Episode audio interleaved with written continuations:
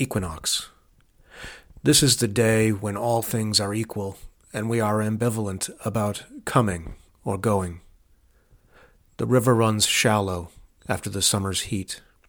I stand on the bank, feet dry, in a place where, at the solstice, the water would have stroked my ankles.